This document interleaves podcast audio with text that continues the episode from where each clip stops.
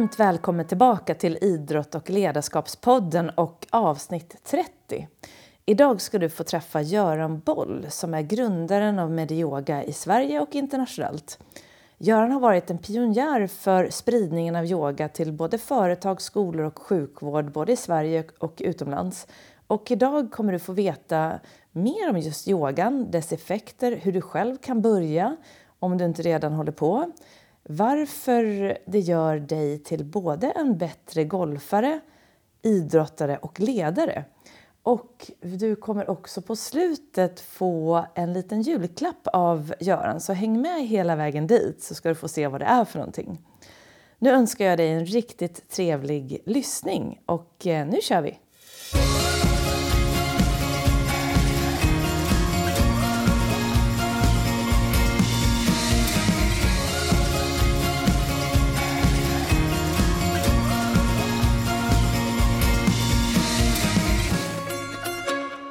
Då är ni varmt välkomna tillbaka till Idrott och ledarskapspodden.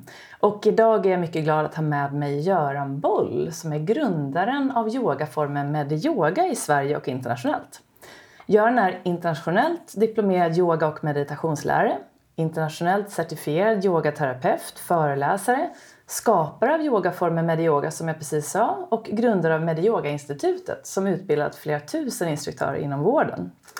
Och Göran har redan sedan 1995 varit pionjär inom och en drivande kraft bakom yogaträning i stor skala inom det svenska näringslivet och medverkade redan 1998 i Sveriges första yogaforskningsprojekt på Karolinska institutet. Han har föreläst på KIs läkarutbildning, deltagit i två av världens största hjärt-yoga-studier och är initiativtagare till den terapeutiska online Balance Online som vi då kommer att prata mer om i programmet. Eh, Göran har genom åren haft ett avgörande inflytande på hur yoga används allt bredare inom vården i Sverige och i andra länder. År 2016 lämnade Göran över med yoga både i Sverige och internationellt till andra inom organisationen. Och då fanns eh, dessa utbildningar på 20 orter i fyra länder på två kontinenter med utbildad personal på mer än 150 sjukhus och vårdcentraler i Sverige och även inom vården i övriga Skandinavien och i USA. Idag fokuserar Göran via föreläsningar, workshops, kurser, forskning med mera på att sprida kunskap om yoga, meditation och medvetenhet i Sverige och internationellt.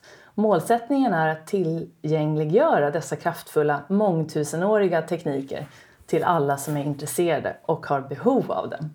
Varmt välkommen hit Göran! Tack! Vilken härlig presentation, ja. om jag får säga det själv.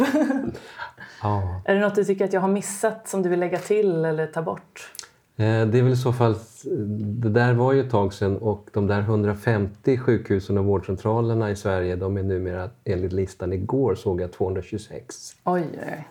Eh, så att det ökar hela tiden. Ja, fantastiskt. Och ehm, de här länderna då som är, då var Sverige, Norge, Danmark och USA. Eh, där är nu på gång också Finland och Italien som nya länder enligt Anders som är ansvarig för den internationella verksamheten idag. Mm. Så att det sprider sig även internationellt. Mm. Ja, det ska bli otroligt intressant att prata mer om dig i det här, i den här, i det här avsnittet. Men lite så här om nuläget då. Um, vad, hur ser en dag i ditt liv ut just nu? Um, jag sover ut, ja. gör lite yoga, kanske går en promenad, jobbar med datorn, äter en god brunch, blir intervjuad i någon bra podd. Just det. Eh, leder två kvällspass. Mm. Så kan en dag se ut. En mm. torsdag i oktober. Mm. Och det är så härligt, just nu befinner vi oss på, eh, på Gärdet i dina lokaler som numera heter då Göran Boll Yoga Institut. Ja. Så det är en jättetrevlig miljö att vistas i för den här inspelningen. Um, och för att återgå lite till det här, liksom, prata lite mer om yogan och eh, så var det så, om jag, för min egen del så träffade jag ju dig för många, många år sedan. Och jag kommer ihåg att jag kom just till de här lokalerna och jag skulle vara med på ett yogapass. Eh, och jag hade ingen aning vad det var för form av yoga.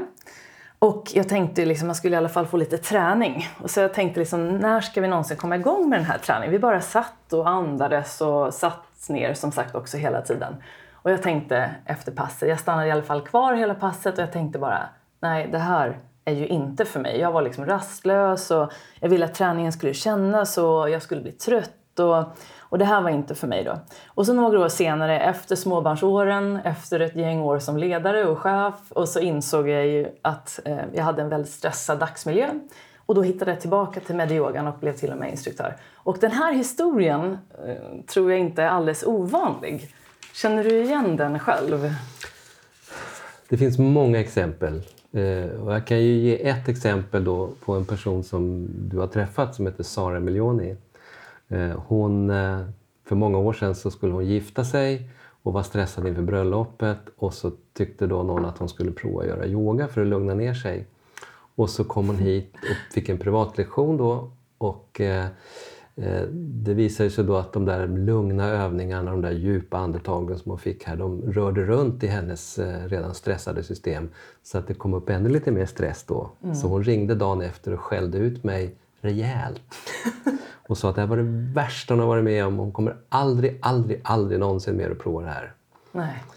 Och sen var det tyst i nio år. Ja. Och sen ringer hon på dörren och säger Hej, kommer du ihåg mig? Ja. ja, den utskällningen glömmer man inte i första hand då. Så eh, då sa hon så här, ja, jag har ju nu gift mig, jag har skaffat barn och eh, jag börjar med mindfulness och jag har insett att det där som jag fick av dig för nio år sedan, det var inte så dumt. Mm, just det. och så frågade hon om hon fick börja träna här och så utbildade hon sig till yogainstruktör och sen till yogaterapeut.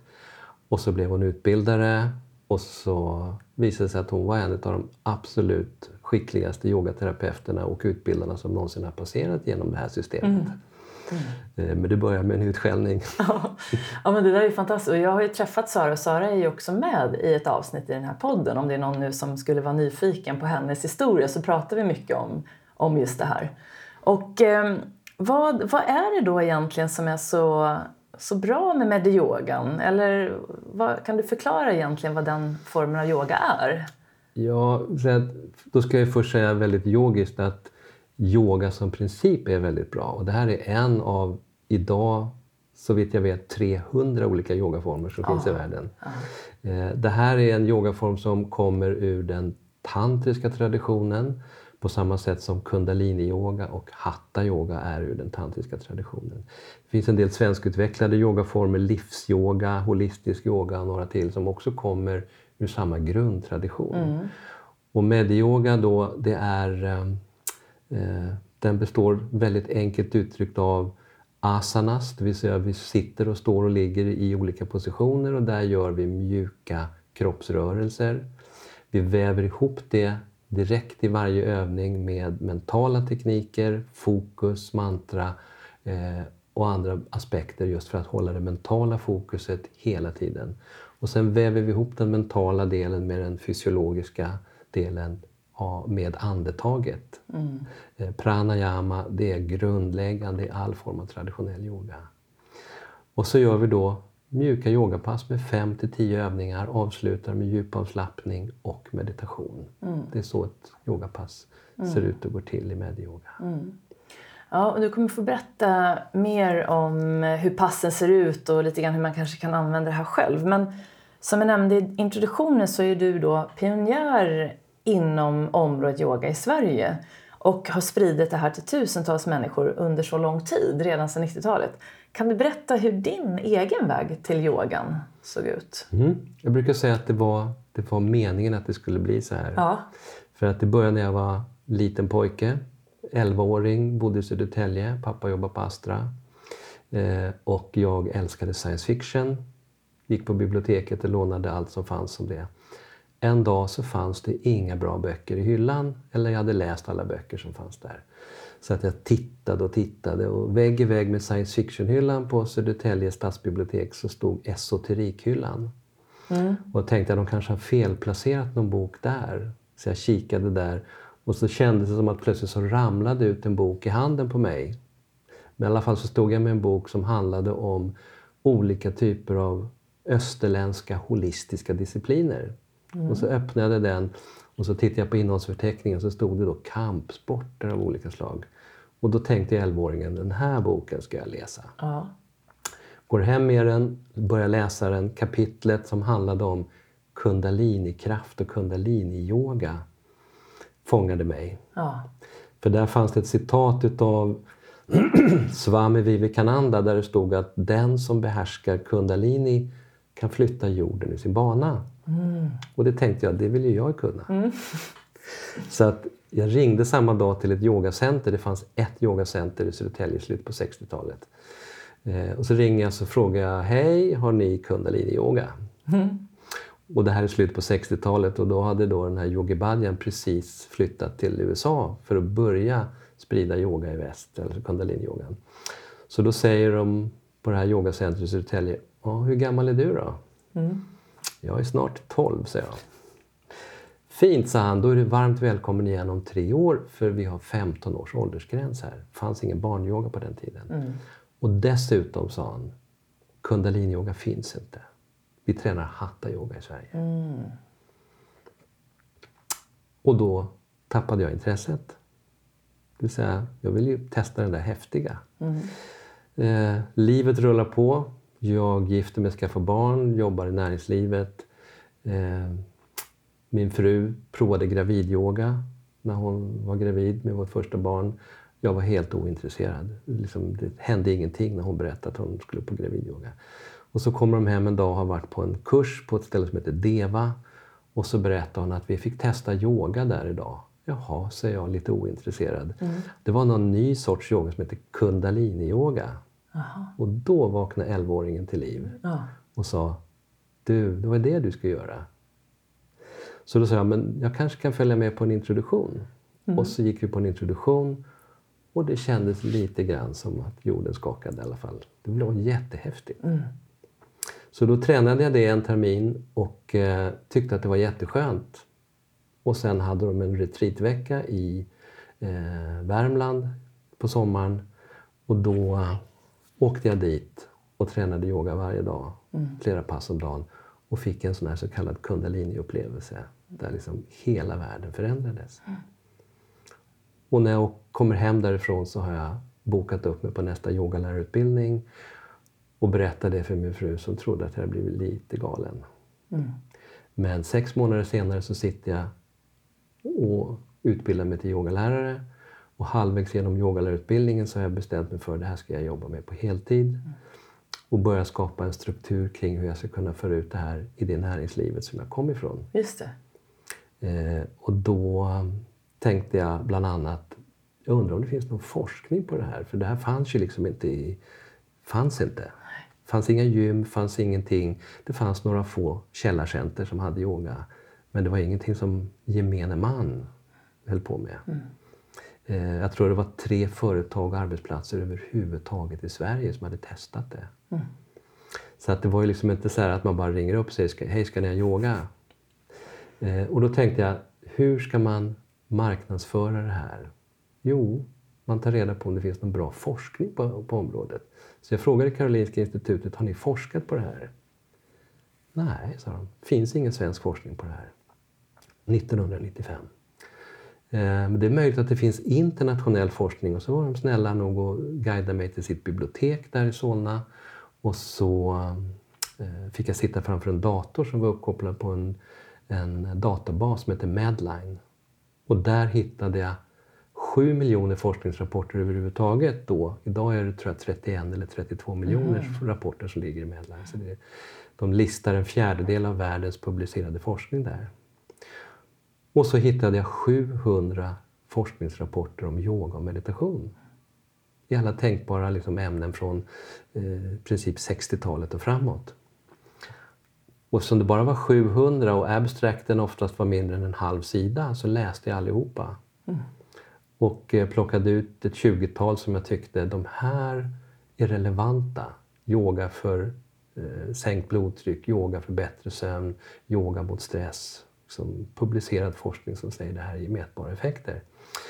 Så då översatte jag de här abstrakten lite självsvåldigt då till svenska och stoppade med dem i en offert, skickade ut till de 70 största företagen och myndigheterna i Stockholmstrakten. Och inom tre månader så satt jag ute på SAS huvudkontor och gjorde yoga som första arbetsplats. Herregud, vilken historia. Och med SAS som reklampelare så var det ganska enkelt sen att få andra att nappa på det här. Så att eh, redan första terminen som jag jobbade med det här på heltid, våren 96, så var jag ute på Posten, på eh, Riksförsäkringsverket, Trygg-Hansa, SAS och så var det någon till, något litet företag. Så mm. det var ganska lätt. Andra terminen var jag ute på 12 stora arbetsplatser. Eh, så att jag var, regeringskansliet gjorde yoga med mig väldigt tidigt. Så det var verkligen det här som fångade mitt intresse också med just eh, i mitt fall när jag tittade på medyogan, all den här forskningen som finns om alla de här positiva effekterna. Att det verkligen fanns eh, så tydliga effekter. Det blev en sån stark motivation att mm. eh, verkligen eh, börja utöva den här yogaformen. Och ehm, vad är det för, eh, liksom, för effekter som man kan se? Mm. Det fanns ju ingen svensk forskning då, 95. Nej. Eh, 96 och 97 när jag var ute på arbetsplatser så eh, började folk berätta hur bra de mådde av den här yogan. Och de sov bättre och de gick ner i vikt och de fick mindre ont och så vidare. Och sen hade de olika krämpor som de inte hade lyckats få bukt med som de då började fråga om jag hade något bra program för. Och så började de komma på enskilda sessioner, privatlektioner i yoga för att få hjälp med migrän och, och eh, mensproblem och allt möjligt. Då. Eh, och en dag så kommer in en kvinna, det här är på höst, våren 97 var det, så eh, kommer hon in och har en trasig axel. Eh, hon får ett program, gör programmet och mår jättemycket bättre i sin axel ringer mig några månader senare och presenterar sig formellt. Hon heter Irene Jensen och är då docent, numera professor på Karolinska institutet. Mm. Och säger det här var jättebra. Eh, och vi har precis gjort en studie och vi fick 100 000 över i budgeten och min handledare sa att jag får göra vad jag vill med dem. Och jag vill forska på yoga. Mm. Vill du vara med? Ja. Och så kommer den första studien på yoga i Sverige igång. En liten pilot på ospecificerad ryggsmärta som då rullar 98. En liten pilot med 30-tal deltagare. Mm. Eh, den som är randomiserad. Och, eh, de får träna yoga med mig i sex veckor, två gånger i veckan. Och sen utvärderas det här enligt konstens alla regler med olika formulär. Och eh, de får så kallade signifikanta, alltså statistiskt säkerställt mätbara effekter. Där de säger det här är bra för ryggsmärta, det här är bra för sömn. Det här påverkar olika emotionella facetter. Ängslan, oro, irritation, alltså hur jag mår, mitt välbefinnande. Mm. Och det påverkar sjukskrivningen. Jättespännande, säger de på Karolinska. Det trodde vi inte om lite böj och töj. Nej. Eh, så att de vill göra en ny studie, en stor studie, så fort som möjligt, var uttrycket då, 98. Eh, och så fort som möjligt i forskarkretsar betyder en helt annan sak än vad vi är vana vid. Eh, det är långa ledtider i det här och dessutom så kom det saker emellan så det tog 12 år innan nästa studie mm. på KI på rygg blev klar. 2013 och sånt där. Och, eh, där, då gjordes det en stor studie med 155 deltagare som randomiserades in i tre grupper den här gången. En 50-tal personer kom hit och gjorde yoga en tredjedel gick till eh, sjukgymnast, tränade så kallad funktionell träning. En tredjedel fick gå till ryggspecialist med sina ryggproblem mm. och fick råd utav doktorn hur de skulle bete sig. Och så jämfördes de tre grupperna med varandra och då visade det sig att yogan låg i topp tillsammans med sjukgymnastiken. Läkaren, specialistläkaren kom sist. Ja. Och eh, yogan var mest kostnadseffektiv samhället skulle spara enorma summor. Alltså, eh, miljarder skulle samhället spara enligt Karolinska institutet om man satte in yoga på det här sättet som första intervention när människor söker för ospecificerad ryggsmärta. Mm. Och, och, hur utvecklade du själva passet? För det heter ju ryggpasset nu om det är någon som är intresserad av det här. Kan man se det passet någonstans? Visst är det så att du har en ja. träning, man kan se det online? Eller? Det finns online, det heter, länken heter www.balansonline intro. Mm. Och då ligger det en liten kort sekvens på 17 minuter med fyra övningar för rygg och nacke. Just det. Som var själva basen i det passet som vi jobbade mest med där i Mm. projektet. Och, och kan alla göra den här formen av yoga? Ehm, Det verkar så. Ja. Eh, de yngsta jag har gjort med har varit nioårsåldern. De äldsta som har gått i mina klasser i 90-årsåldern. Eh, och sen har vi ju då gjort det här med svårt hjärtsjuka personer eh, som har haft hjärtinfarkt, förmaksflimmer, hjärtsvikt. Vi har gjort det med människor inom psykiatrin, alltså människor som mår mentalt väldigt dåligt. Eh, De senaste snart fem åren så har det varit grupper på Akademiska sjukhuset i Uppsala som har olika former av cancer. Det används inom palliativa vården i livets slutskede. Så att det verkar som att det funkar för de flesta. Jag har till och med gjort yoga med en kvinna som har, hon lever fortfarande, har ALS. Och hon kunde bara i princip andas själv och röra ögonen. Så vi gjorde andningsyoga och ögonyoga. ja. Och eh, efter de här yogaprogrammen så stannade hennes sjukdomsprocess upp. Så att hon försämrades inte längre. Nej.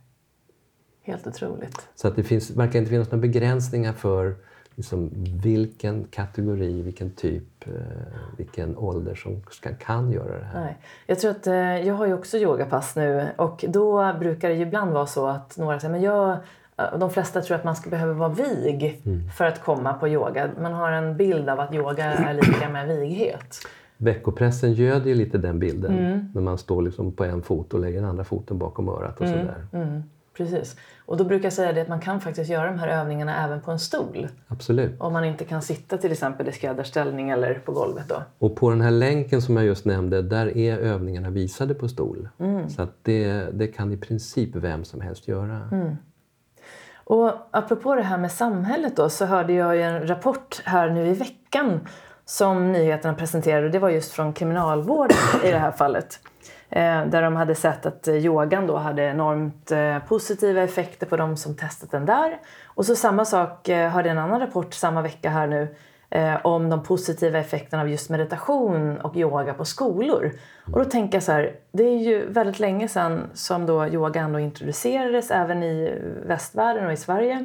Och så tänker jag så här, tycker du att samhället ibland är lite långsamma vad gäller att prova metoder som man då i många tusen år faktiskt, eh, om man nu tar även östvärlden då, har sett eh, att man kan använda det här för att hantera just stress och oro? Det vore ju enkelt att säga direkt bara ja på den frågan. Ja. ja den borde vara mycket snabbare. Men samtidigt så är det så att eh, utvecklingen i samhället behöver få ta tid. För att ibland om man bara kastar sig in i saker så är det inte säkert att det blir så bra. Och när någonting ska som implementeras in brett ut i samhället, då behöver det få ta lite tid. Eh, så att eh, eh, jag brukar tänka på det här med akupunktur. Eh, Nixon åkte till Kina på 70-talet och där började akupunktur medvetandegöras för västvärlden att det användes i Kina. Så de fick se bilder då, filmer från när människor behandlades på sjukhus, opererades bara, som bedövade med akupunktur och så vidare. Och där började då väst intressera sig för akupunkturen. Och från det så tog det ungefär 20 år innan den kom in i den svenska vården. Så att det var en ganska lång process. Eh, och då tänker jag att ehm, eh, yogan, eh, när den började spridas i Sverige då på 90-talet, eh, så tog det sedan ungefär 15 år från det att den började spridas alls till dess att den kom in i sjukvården. Då började jag sätta ihop en utbildning för vårdpersonal där jag till slut då fick igång den våren 2007. Och årsskiftet 2009-2010 så var det här inne i vården. Så att det gick väldigt fort eh, när jag väl så att säga, satte en intention att ta det i en viss riktning. Och vad är det som gör att yogan hjälper mot stress och oro? Jag skulle säga att det framförallt är yogans kapacitet och förmåga att direkt påverka det autonoma nervsystemet. Alltså det vi kallar sympaticus och parasympaticus. Där sympaticus är gaspedalen som gör att vi kan hoppa undan när en bil håller på att köra över oss. Och parasympaticus det är bromspedalen som gör att vi kan då varva ner när vi behöver det. Och där är vagusnerven en integrerad del i det parasympatiska systemet. Att, och där har man kunnat se att yoga påverkar parasympaticus och den påverkar vagusnerven, vagustonen i, i kroppen. Eh, mätbart. Mm. Eh, och det skulle jag säga, det är liksom den, om vi tittar fysiologiskt anatomiskt, varför hjälper yogan? Jo, det är en stor tung fot på bromspedalen. Ja. det är ju det man känner. Jag vet att när jag gick eh, utbildningen här så hade jag lite problem att sova. Och då frågade jag Anders som var läraren då, har du någonting som är bra just för sömn? För jag tänkte det fanns ju övningar för alla grejer här. Och då, sa, då så skickade han mig det här sömnprogrammet där man bland annat, och så sa han det, gör så att du andas med vänster näsborre. Mm. För det aktiverar det parasympatiska nervsystemet. Och nu när jag har det här så undrar jag, vad är det som gör att det fungerar? När jag andas in och ut genom vänster näsborre. Ja, jag har sett publicerad forskning på att det är så. Och det finns eh, forskning i Sverige som säger att eh, den här andningen med vänster näsborre sänkte blodtrycket lika mycket som eh, blodtrycksmedicinerna gjorde. Eh, och eh, man har inte kunnat hitta exakt varför och var någonstans som det sitter. Men det finns alltså någon form av access i vänster näsborre som kopplar till parasympaticus. Och samtidigt så finns det då någon form av access i höger näsborre som kopplar till sympaticus. Så att eh, jag satt själv vid ett tillfälle då på Karolinska sjukhuset i Huddinge för vi var involverade i ett eh, hjärtsviktsprojekt eh, projekt där. Och då hade de någon ny blodtrycksmätningsutrustning och så sa jag testa den på mig nu då. Och så tog de mitt blodtryck och det var 120 över 80, alltså väldigt normalt sådär. Och så sa jag, då testar vi och så satt jag 5-7 minuter och bara andades med vänster näsborre. Och så tog de blodtrycket igen och då var det 103 över 60 inom loppet av mindre än 10 minuter. Oj, otroligt. Mm. Men eh, jag tänker på då om vi nu eh, kommer in lite grann på meditation. För meditation är ju då den avslutande delen i varje pass. Eh, och så kanske du aldrig provat varken yoga eller medita- meditation förut och så blir det då lite så här, men det där vet jag inte, jag kommer inte klara av det där. Eller man kanske känner sig tveksam. Var rekommenderar du att man börjar? Om man känner sig tveksam till det här. Eh, med små portioner. Eh, och eh, det finns ju så många olika yogaformer dessutom. Så att det, det är inte säkert att medyoga eller kundaliniyoga eller eh, ashtanga-yoga passar dig. Det vill säga du behöver gå och provsmaka lite olika. Eh, och I Sverige så vitt jag vet, det finns ju en tidning som heter Yoga för dig som har någon förteckning där alla olika yogaformer kunnat lista sig. Och jag tror att de har i dagsläget någonstans mellan 40 och 50 yogaformer som finns i Sverige som är listade där som man kan pröva. Eh, och i, i världen så är den siffran runt 300 idag där det finns de mest fantasifulla hybridformer eh, kopplade då till yoga på något sätt. Eh, Det finns alltså yoga med hunden, man kallar det för doga. Och det finns eh, någon svensk yogaform som heter kava-yoga. eller ko, yo- yoga kava. Jaga kava. Dri, drick ett glas, glas gott kava efter yogapasset. Och det finns ölyoga utvecklat i Tyskland. Det finns eh, det var någon dansk fotomodell som utvecklade lyxjaktyoga. Kräver bara att man har en lyxjakt att göra yoga på.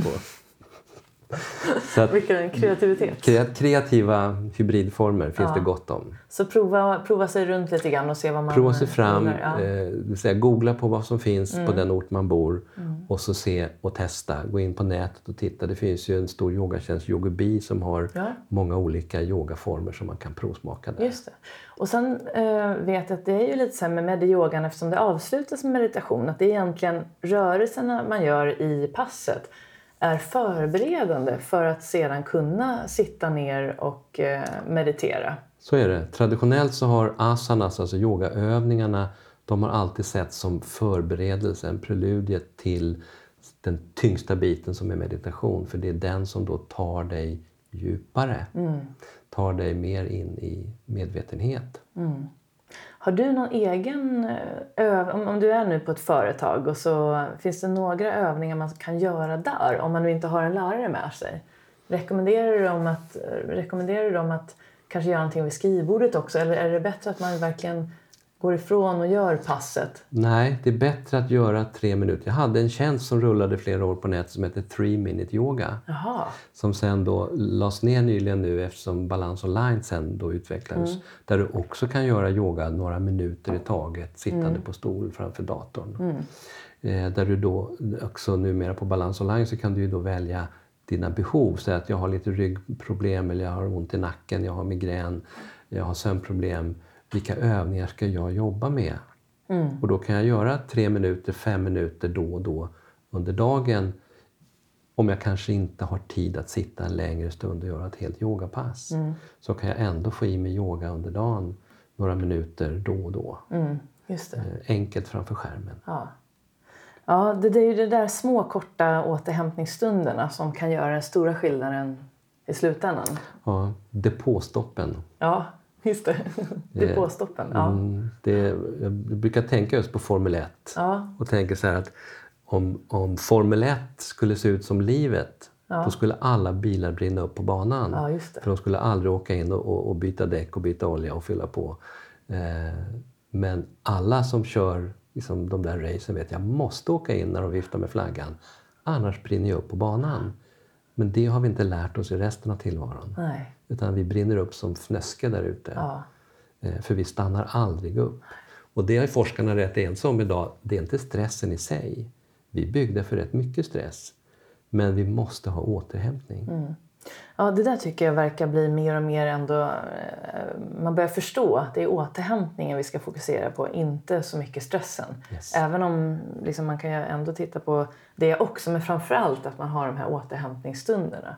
Och det är väl där som yogan är så otroligt enkelt och effektivt att ha som de här eh, depåstoppen. För det är verkligen det. Du kan varva ner fullständigt inom loppet av 3 till 5 minuter. Och ändå ha varit i något riktigt högstressigt stunden innan. Vad heter det? Jag tänker, du pratade om att du var ju 11 år då när du kom i kontakt med det här första gången. Då fanns det inte yoga för barn. Nej. Men det ser väl lite annorlunda ut. Så hur, hur, från vilken ål- ålder kan man börja? Jag brukar säga att man kan börja in i mammas mage. Ja, just det. Gravidyoga. ja, just det. Eh, om, jag har sett en del såna här ultraljudsbilder där det ser ut som att fostret håller på med alla möjliga yogaställningar inne i livmodern. Eh, men, och det finns eh, mamma-barn-yoga, alltså för mammor med nyfödda barn där barnet då är med mamman på yogamattan. Så att det finns egentligen ingen nedre gräns. Men när barnet själv gör yoga så börjar det som lek.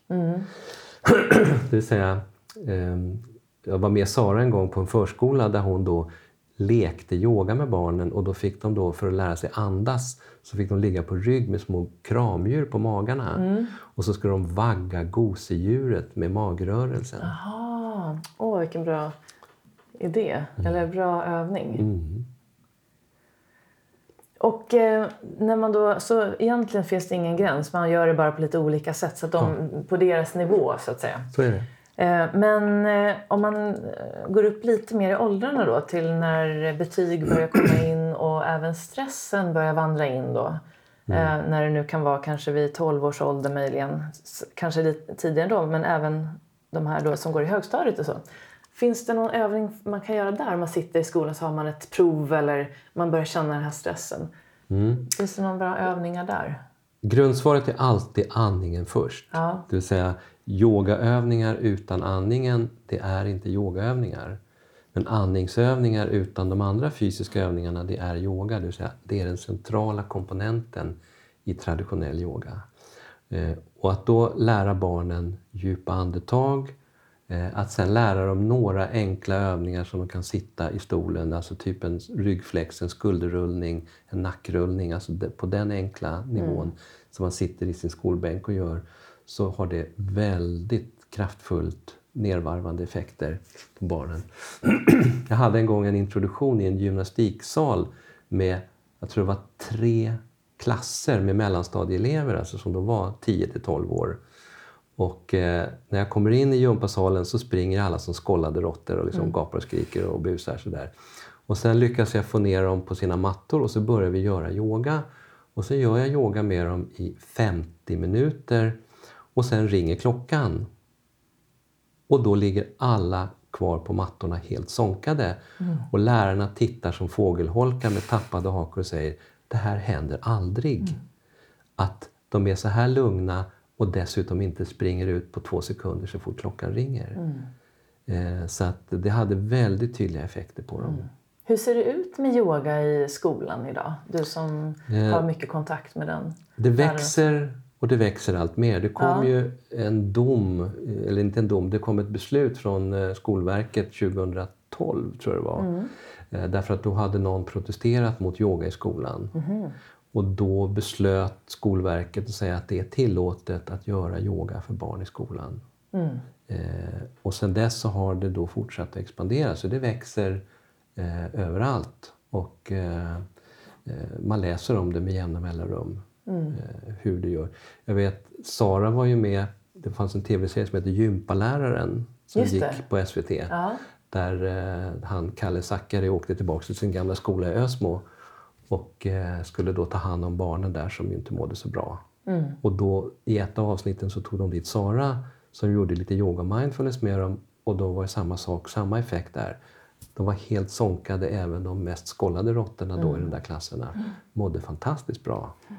Det verkar ju som att eh, det kan ju vara, den här erfarenheten har jag också när man pratar med folk, att det kan ju vara från det här att man aldrig har kanske provat yoga och man har aldrig eh, kanske haft kontakt med det alls och man är uppe i varv och sådär. Och så helt plötsligt får man prova det en gång. Och, då, även om, och då blir det en så stor skillnad. För att det är sådana snabba effekter. Steget blir så stort Ja. om jag är superstressad till att plötsligt bli jättelugn. Ja. Men hur bra är vi på att lyssna inåt?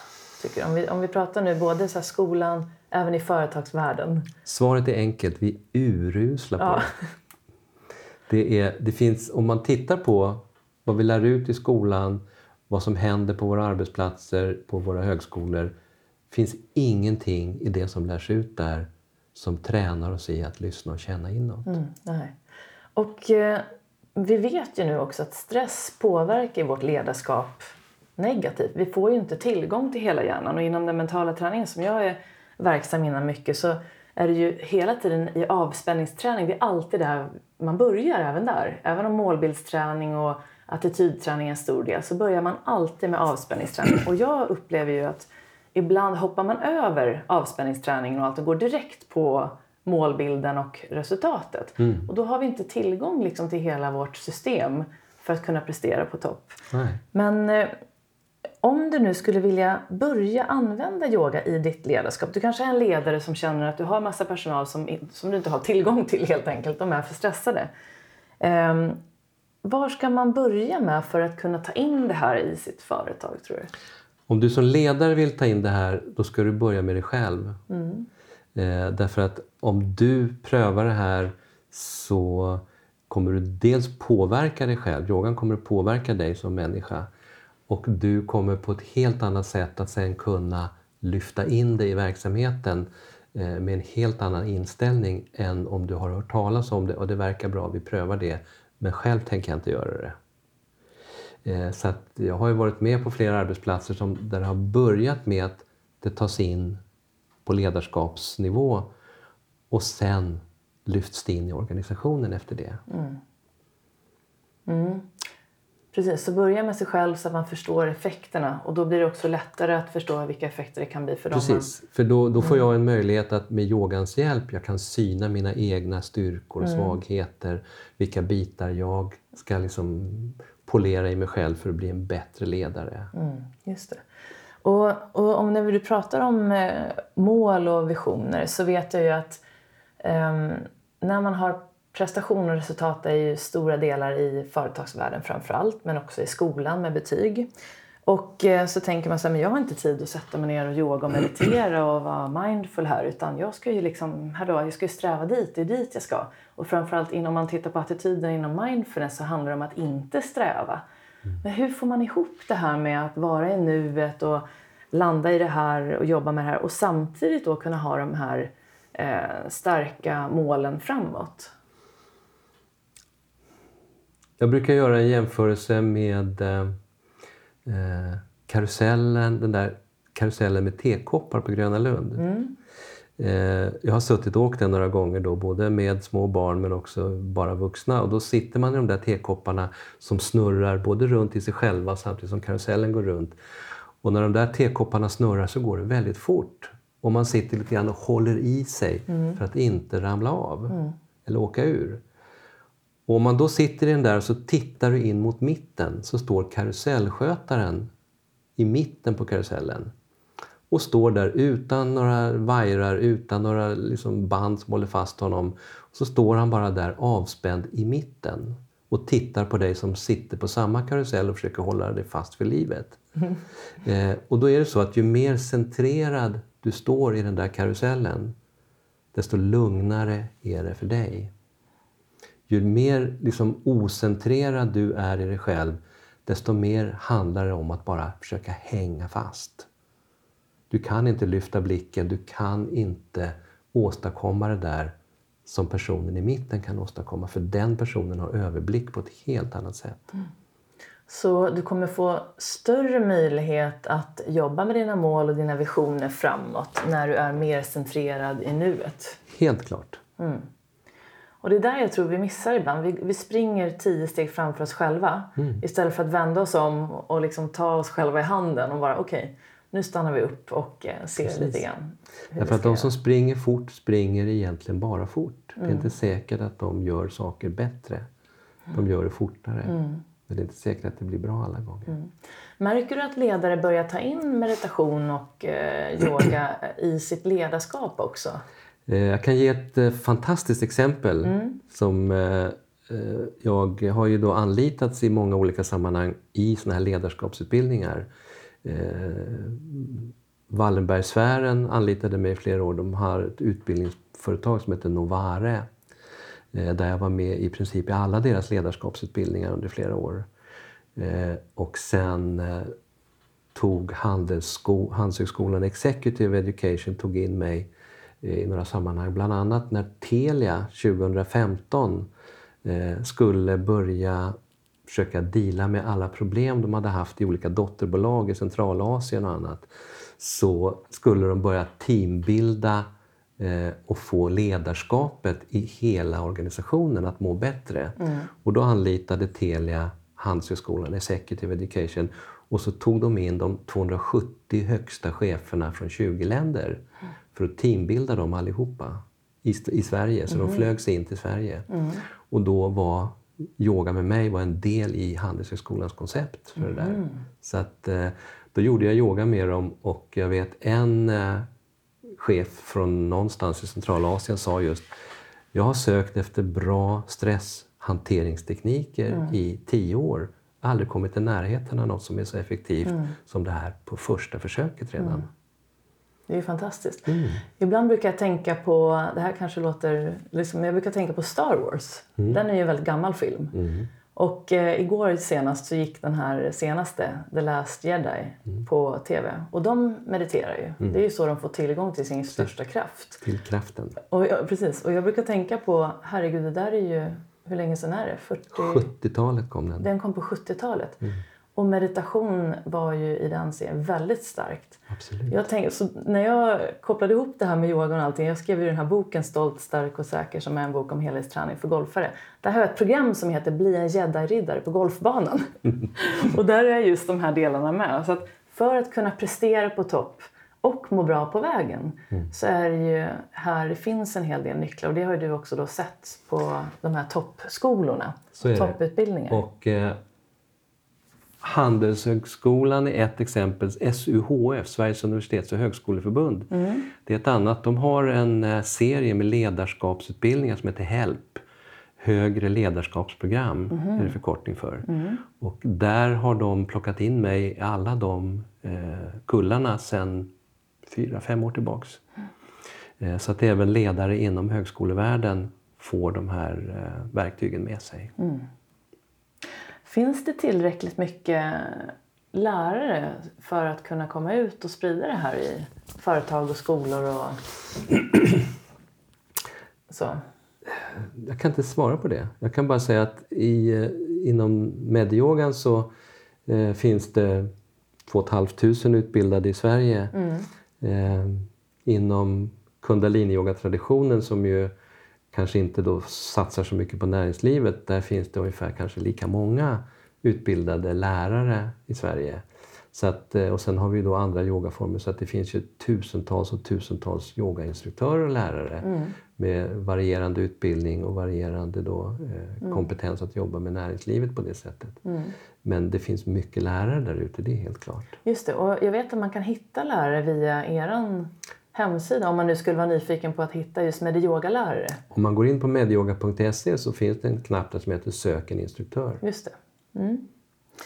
Vad bra. Och eh, om man nu vill träna fysiskt så är det ju bland annat här då på Yogainstitutet på Gärdet. Det kan man göra och man kan även träna med oss hemifrån för vi har online-träning. Så att du kan sitta på måndag klockan fem och träna yoga med mig. Eh, fast du sitter hemma i vardagsrummet. Det där är ju en fantastisk teknik. Så, och hur gör man då? Då går man in på... Gå in på göranboll.yoga ja. och så klicka på online ja. och så bokar in dig och så är det då en enkel liksom, du betalar 499 kronor för att få tillgång till alla pass hela terminen. Ja. Och kan då sitta både och göra live med mig och med Ulf Wallgren ja. eller så spelas de in och så kan du göra det senare på kvällen eller mm. nästa dag. Mm. Det är ju jättebra, fantastiskt att man kan använda tekniken på det sättet och ja. få ihop de här två världarna. För det är ju i mm. den tid och den stress vi lever i. Mm. Jag bor i Järfälla och så ska jag åka 45 minuter, en timme in mm. till det där stället som verkar så bra. Och sen ska jag göra yoga 75 minuter och så tar det 10 minuter innan, 10 minuter efter och sen 45 minuter hem. Det är tre timmar. Mm. Jag har inte den tiden. Nej. Med småbarn, med jobb, med skift och mm. allt det där andra. Ja, men precis. Det, det är det jag tror är det största hindret för många. Att man säger mm. att man inte har tid. Eller man, man tar sig inte den där tiden. Sara berättade ju, hon har ju det här 12 eh, veckors eh, mm. balansprogrammet och mm. så har hon också 6 veckors program. Så hon berättade ju att när hon först gjorde 12 veckors programmet som heter Mimi då, som handlar om mindfulness och medyoga ihop. Mm. Så hade hon dragit ner passen till 20 minuter tror jag det var. Och då tyckte de det här måste ju vara, nu är 20 minuter hittar alla. Och sen fick alla göra det här programmet i en av hennes utbildningar. Så kom hon tillbaka och sa liksom, ah, men det är ju hur bra som helst men det, det är lite, de har inte riktigt hunnit. Och hon bara, men herregud. Okej, okay, så då drog hon ner till det här sexveckorsprogrammet och då är då övningarna mellan 5 och 12 minuter. Och då tänker jag att det här måste, alla ha det här annars, annars får ni liksom komma hit på en individuell lektion. Så det är ju väldigt kul att man ser att det ja. finns möjlighet att träna var som helst, när som helst, från det lilla till de här lite längre passen. Mm. Jag sitter ju ofta också enskilt med människor och så när jag då har rätt ut vad jag ser att vad de behöver utifrån vad de har berättat om hur de mår så frågar jag alltid hur lång tid har du att lägga på en daglig rutin? Så att de får liksom ge mig ramarna hellre än att jag ska säga fint nu ska jag göra tre timmar yoga varje Nej, dag. Precis. Eh, och då händer det inte allt för sällan att de säger ja ah, men har du något som så att man kan göra på fem tio minuter sådär. Mm. För det är ungefär den tid de känner att de kan ta sig på daglig basis. Och det här små doser kan ju sen leda till mer ifall Absolut. man nu märker att man tycker att det ger de här fina effekterna som man förmodligen kommer känna då om man gör det här regelbundet. Men hur ofta behöver man träna för att man ska kunna se de här effekterna som vi mm. talade om tidigare? Det finns ett yogiskt svar och så finns det ett forskarsvar. Mm. Det yogiska svaret är, vill du ha effekter av det här, träna yoga regelbundet Helst varje dag, men inte mer än två och en halv timme om dagen. Mm. Det är det yogiska svaret. Mm. Eh, det, det, vi har sett i de, alla de studier som vi har varit med om så här långt är att effekterna börjar bli mätbara vid två till tre yogapass i veckan. Mm. Så att får du till det två till tre gånger under sju dagar, då ser forskarna mätbara effekter eh, i ditt system. Mm som handlar om sömn, blodtryck, smärta etc. etc. Just det. Vilken är din egen favoritövning? Det varierar ju förstås. Det är... Eh, eh, just nu så är det skulderrullning. Mm. Den är, tycker jag är fantastisk. Mm. Eh, den är så ehm, enkel. Man kan göra den exakt var som helst. På bussen, eller på kontorsstolen eller till och med på toaletten de här stora mjuka rullningarna och så andas i takt. Och så gör du det kanske tre, fyra minuter, fem minuter. Du kommer åt ända ner i magen och du kommer åt ända upp i de här musklerna som går upp i nacke och hals. Lyfter axlarna så högt du kan över, upp över öronen så drar du dem bakåt så du spänner här fram i bröstkorgen. Och så pressar du ner i botten och så drar du fram dem i bröstkorgen och så upp igen. Så att sett från sidan så ser det ut som jag ritar en stor cirkel med spetsen på axeln. Andas in uppåt, bakåt när du öppnar upp. Andas ut ner och fram. Och så gör du det här en till tre minuter är en bra början. Tre till fem minuter är bra om du vill få lite fördjupad effekt. Just det. Och den här övningen finns då på Balance Online om man skulle nu vilja Absolut, den finns på, på Balance. Online. Ja, jättebra. Ja, det är så himla... Ja, man märker, nu gjorde jag nämligen också axelrullningar här medan vi pratar. Det är så skönt med sådana här små enkla tips tror jag, som man kan göra sittande. Speciellt om du sitter mycket och jobbar framför dator eller med terminal Mm. så är det här en övning som då eh, får igång cirkulation Mm. och, och skapar avspänning i de där spända musklerna igen. Och något som jag tänkte flika in här det är att man kan ju göra mycket övningar. Och vi pratade om de här. Men att vara närvarande när man gör övningarna det är ju en extra dimension till den här formen av träning. Apropå det du började prata om att det är en, ett mentalt fokus. Eh, så att man inte sitter och fortsätter titta på datorn då, samtidigt som man liksom gör axelrullningarna. Så är det, för då blir det lite gympa. Jag rullade mina skuldror tio varv. Kul och det är bra. Mm. Men om du vill vill få den yogiska effekten, då sluter du ögonen, andas i takt med rörelsen och kanske till och med tänker ett litet mantra, satnam eller I am, för att låsa tankeverksamheten. Mm. Kontrollera sinnet den där minuten eller två. Eh, och då blir det yoga. Just det, jättebra. Ehm, och eh, som jag nämnde i början av programmet så lämnar du ju över den här med yogaverksamheten till andra inom organisationen för att satsa på ett eget eller ett nytt projekt. Vill du berätta lite om ditt nya projekt? Jag kallar det för I am-projektet. Och det går tillbaka till, eh, så vitt vi vet, yogans absoluta grunder som handlar om medvetenhet. För frågade man de gamla mästarna, läser man de gamla källskrifterna och tittar på vad är syftet med yoga?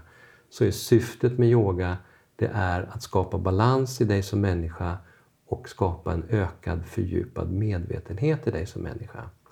Och då tänkte jag, då vill jag gå tillbaka till, till rötterna. Och så började jag utveckla då det här IAM-projektet som ett sätt att använda yoga för att bli lite klokare, lite mer insiktsfull, lite mer eftertänksam, lite mer medveten som människa. Och så håller du egna pass här. Ja, jag leder sex kvällspass i veckan här nu, måndag, onsdag, torsdag. Eh, som du då kan komma hit och göra eller följa hemifrån online. Eh, så kan du prova eh, IAM. Och då har jag också lagt upp ett introduktionspass på hemsidan så du kan bara direkt när som helst gå in, eh, behöver inte logga in eller anmäla dig någonting, så ligger det då ett helt yogapass på 75 minuter som du kan göra direkt på skärmen. Ja, vad bra, då ska jag lägga upp det också i samband med att vi släpper det här avsnittet så kan folk gå in eh, på min sida också. Och vad har du nu för framtidsplaner? Eh, Jag ska sprida det här över Sverige till att börja med. Eh, Jag, ska fortsätta, jag fortsätter ju anlitas av näringslivet. Eh, Ska iväg på föreläsningar då i Linköping, i, här i Stockholm på olika ledarskapsutbildningar. Jag ska också åka till Kanarieöarna i december. En- Svenskt Näringsliv har en anläggning där som heter Svenska Re som de skapade redan på 70-talet som en anläggning för att medarbetare på de här olika medlemsföretagen skulle kunna skickas dit när de mådde dåligt och bli rehabiliterade. Så att jag var där i våras en vecka och jobbade då med en grupp eh, och eh, nu har de bett att jag ska komma ner i december igen eh, och eh, eh, leda yoga under en vecka där eh, för de som är där. Och, eh, En fråga som jag kom på här nu. Jobbar du någonting mot idrotten? Några idrottslag eller sådär med yoga? Eh, Jag har inte jobbat aktivt. Det har ju hänt att eh, olika eh, så att säga, klubbar har hört av sig och ibland har jag gjort saker själv, ibland har jag slussat det vidare om det har funnits på andra orter. Så att eh, jag har jobbat med eh, basketspelare, jag har jobbat, eh, kanske, jag vet inte om man ser det som en idrott, men Svenska Jägarförbundet. Mm, just det. De eh, bjöd in mig att eh, träna eh, de jägarna då i Mm. eh, yoga för att bli mer fokuserade, avspänt närvarande då när de ska pricka rätt. Just det.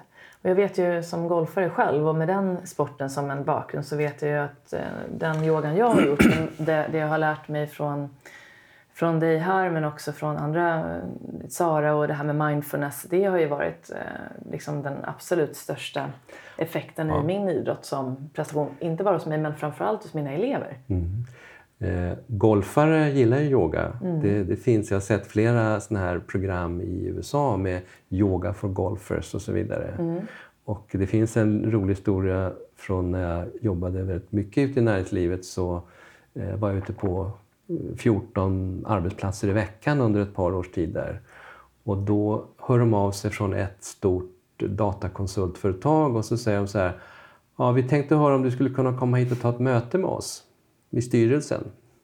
Och så åker jag dit, träffar vice vdn och då säger han så här att han har en golfkompis som då var jurist på ett annat företag. Och eh, han hade plötsligt fått ett väldigt mycket bättre handikapp över bara en säsong. Och då hade de frågat honom vad hans hemlighet var. Eh, och då sa han, ah, jag tränar yoga med Göran Boll. Ja. Och då ville hela styrelsen att jag skulle träna management-yoga med dem på det här datakonsultföretaget. Så då gjorde vi det en kull sex veckor och de tyckte det var jättebra så de bokade sex veckor till. Och sen när de firade ett stort jubileum och bjöd in alla sina kundföretag till ett event i World Trade Center så plockade de dit mig och göra yoga med alla sina kundföretag. Ja. Det är fantastiskt. Och det här är ju en tydlig koppling apropå resultat kontra då det här med eh, yoga och eh, medveten närvaro. Och jag hade en elev som hörde av sig som eh, hade läst det mentala träningskapitlet i min bok och koncentrerade sig på avspänningsträningen. Bland annat det här med andas med vänster näsborre. Och hon hade sänkt sig från 54 som är det första handikappet du får till 36 på bara tre månader under en säsong. Och hon hade aldrig, hon hade tänkt ge upp golfen. Och det, det är just det här att när du börjar fokusera på andningen och på att vara avspänd och på att få tillgång till hela din, både kroppen och eh, hjärnan så att säga, sinnet och kroppen. Så kommer kroppen få göra det den kan. Och då kan du då till slut få det där resultatet, om det nu är det du vill ha. Ja. Jätte, jättefin eh, liknelse där. Så alla ni som lyssnar, ut och yoga helt enkelt. Yes. Men om du nu fick välja tre saker att säga till den som lyssnar och som just nu drömmer om en förändring, kanske att bli en stor ledare, bli golfproffs eller någon annan idrott, hitta sitt drömjobb, bara byta jobb eller hitta fullkomlig harmoni, balans. Vad skulle du säga då? Jag skulle säga som första punkt, stanna upp. Börja reflektera, ställ några enkla, raka frågor till dig själv. Vad är det jag vill? Vad är det jag drömmer om? Vad är det jag vill förändra? Det är första steget. Och sen behöver jag ju lyssna då inåt. Därför att svaren finns inte där ute, de finns där inne. Och då kommer det ofta två typer av svar inifrån. Det kan komma ett väldigt snabbt, korthugget. Typ, res dig upp och gå härifrån. Mm. Gå åt höger, gå åt vänster. Liksom väldigt korta, liksom raka besked. Som dessutom kan, när man lyssnar på dem, kan det verka som det ställer allting på ända. Va? Det här verkar ju så bra, ska jag gå härifrån? Som, och sen kommer det då ett längre, resonerande, lite mer ältande, snackigt svar. Ja, men å ena sidan och å andra sidan och så vidare. Pros and cons, för och nackdelar. Eh, och det första svaret, det är hjärtat. Det är det omedelbara, instinktiva, kanske sannaste svaret. Jag har själv varit med om det flera gånger där mitt, eh, jag har suttit i sammanhang där allting har verkat bra. Och så har jag en röst som säger res dig upp och gå härifrån. Och när jag inte har följt den rösten så har det gått åt skogen alla gånger. Men när jag följer den rösten så kan det initialt verka som att det här var väl inget bra. Och sen utvecklas det till någonting helt fantastiskt. Därför att man brukar säga då att det är hjärtat som vet bäst och det är det som svarar kortfattat. Ja, nej, höger, vänster, gå härifrån. Mm. Eh, gifte med honom, skilde från henne. Mm. Som väldigt liksom, direkt, en sån här, jag fick en känsla. Och så följde jag den.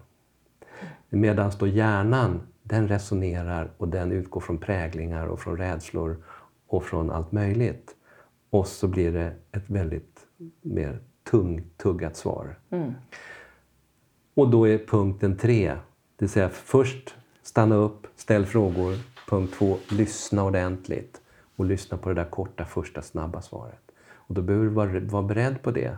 Så att det är liksom inte bara drunknar i någon slags ögonvrå där, utan jag lyssnar till det där korta svaret och tar upp det. Och sen den tredje punkten, det är då följ hjärtats röst. Mm. Och om man då inte vågar lyssna på den där hjärtats röst, då kommer man hit och börjar yoga. ja, då, då säger jag ring mig så ska jag lära lite yoga så Ja, att det blir lättare att lyssna inåt.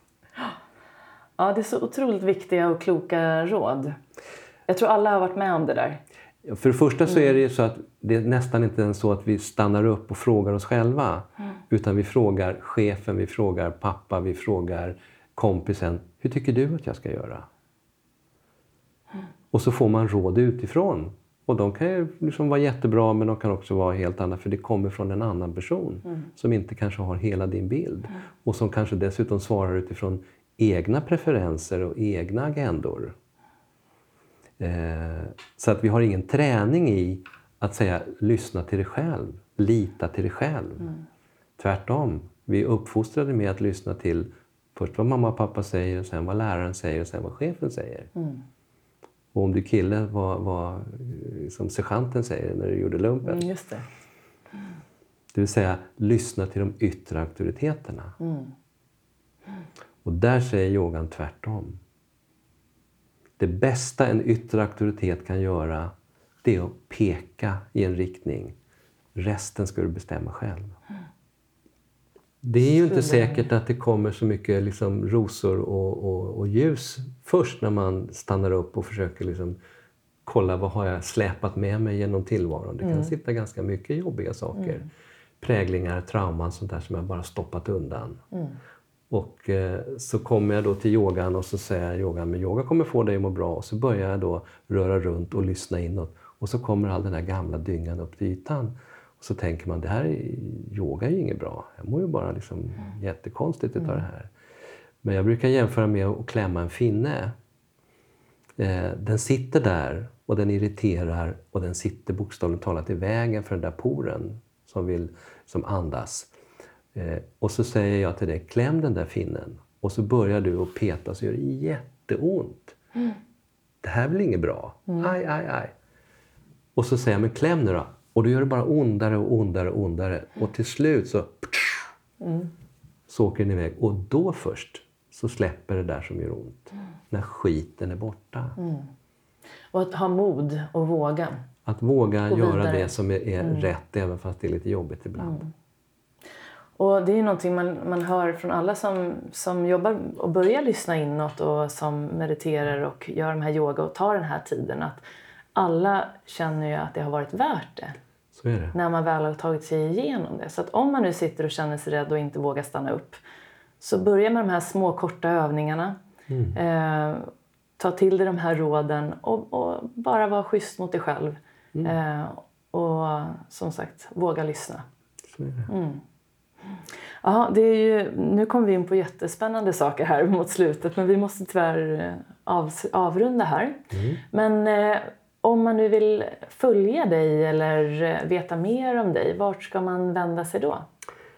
Hemsidan är det enklaste. Vi har en Facebook också, men eh, hemsidan där står allting hela tiden.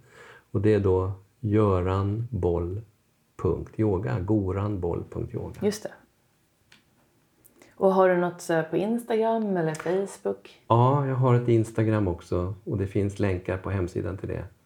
Ja, Eh, så Jättebra. Det, och så gör jag så att jag lägger upp lite eh, länkar också på för det här avsnittet via bloggen.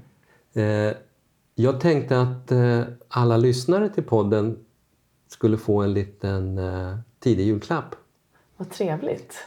Och det är att få tillgång till alla kvällsklasser här hos mig online utan kostnad eh, under den här höstterminen. Vi, vi kör 117 yogapass den här terminen och de sänds dels live enligt schemat på hemsidan då, eh, nio pass i veckan.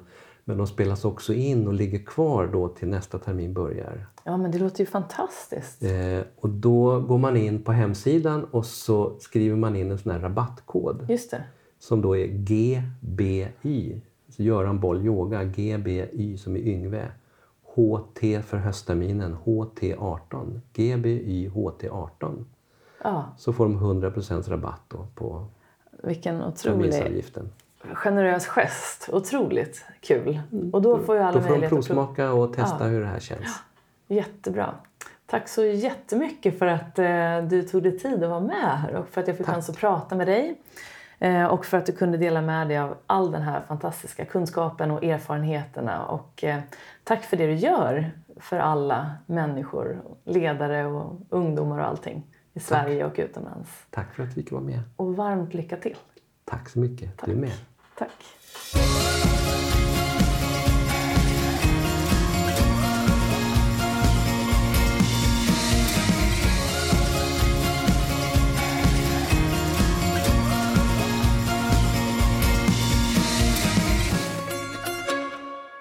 Då har du fått lyssna till mitt samtal med Göran Boll och jag hoppas att du har fått med dig mycket kunskap och inspiration och även en hel del nyfikenhet. Och eh, jag hoppas att du har fått med dig då det här att också våga prova yogan om du inte har gjort det ännu. Det finns ju sådana enorma effekter med det här och du behöver inte hålla på så länge utan starta i små doser om du nu inte redan är aktiv. Och det var ju så fantastiskt med den här julklappen som du också nu fick tillgång till. Så den hoppas jag att du tar emot och provar Balance Online där alla de här övningarna finns. Och ta tillfället i akt och testa både på jobbet och hemma. Du kan verkligen ta yogan till dig. Och prova gärna också Görans eh, livepass på måndagar, onsdagar och torsdagar. Och du hittar all information om det som Göran nämnde också på göranboll.yoga. Och så har vi då det här med att våga stanna upp och lyssna inåt. Det är inte alltid lätt, det krävs mod och det krävs en hel del lugn att bara stanna upp. Men kom ihåg att även där, börja med små doser och det kommer alltid att bli bra oavsett vad du kommer att hitta. Så nu önskar jag dig en fortsatt härlig dag eller kväll och att du ska ta hand om dig och så ses vi snart igen. Hej då! Show.